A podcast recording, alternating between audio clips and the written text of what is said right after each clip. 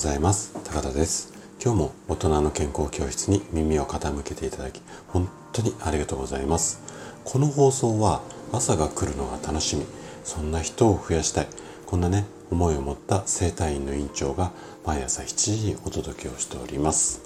さて今日はね8のつく日で健康ハッピーデーです。でいつものスタイフのリスナーさんだけではなくてえー、三軒茶屋アーバ生態院の声のニュースレターとしても今日の放送はお届けしていこうかなというふうに思っています。で、今日お伝えしたい症状なんですが、今日はね、肩こりについてです。で、肩こりは肩こりでも、えっ、ー、とね、肩こりとリュックサック、うん、こんなテーマでね、ちょっと話をしていきたいと思うんですが、あの肩こりに悩まされる患者さんの多くが今までこう片手とかで持っていたカバンをリュックサックに切り替えるこんなケースって非常に多いんですね。で、私の院にあの LINE される患者さんも最近肩こりひどいんで、えっ、ー、と、リュックサックに変えましたっていう方非常に多いです。で、確かにね、リュックサックを背負ってみると、カバンを片手に持つとかこう片方の肩にかけるだけよりは確かにね楽に感じると思います。なんですがそこにはねちょっと大きな落とし穴があったりします。で今日はこの落とし穴について私はこれまで多分肩こりまあ頭痛から来る肩こりとか肩こりから来る頭痛とかも含めるとおそらくまあ1万人ぐらいは多分肩こりの方の悩みに耳を傾けてきたと思うんですがそんな私の経験を踏まえて、まあ、肩こりとリュックサックで、まあ、落とし穴こんなキーワードでちょっとお話をしていこうかなというふうに思っています。最後まで楽しんで聞いていただけると嬉しいです。今日もね、ちょっといつもよりも長めの放送になるかもしれません。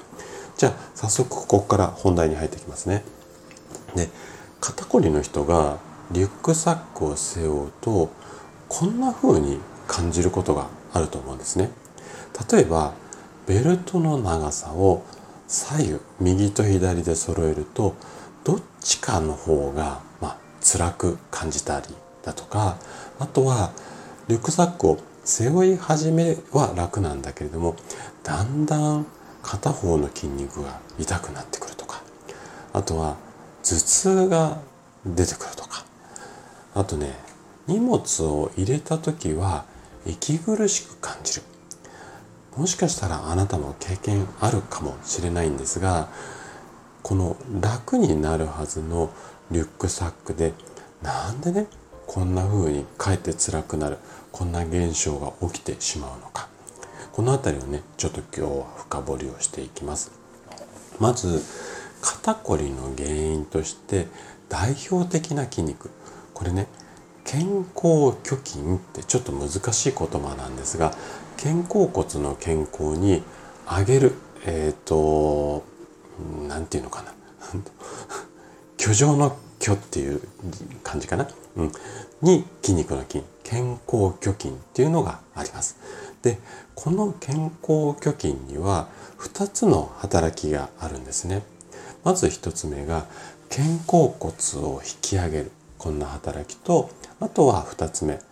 首と肩甲骨をつなぐ。こんな筋肉になります。でもしあのどこについていてどんな形をしてる筋肉かなっていうのが気になる方は肩甲虚筋っていうふうに打ってもらってググってもらってで画像検索なんかするとすぐ出てくると思います。でね話元に戻しますね。リュックサックが楽だからといって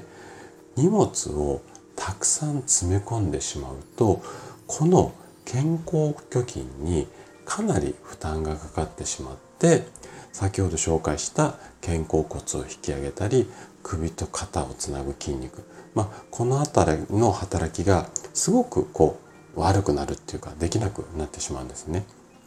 であとはね荷物をたくさん入れすぎていなくても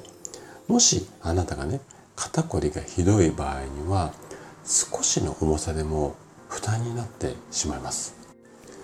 まあこんな感じでこの健康虚筋が疲労してしまうと結果的にね肩こりが強まる可能性もあって注意が必要なんですね。なので、えーと、リュックサックが肩こりに、まあ、楽になるっていうかあの負担が少ないっていうのはあの考え方としては間違ってないんですが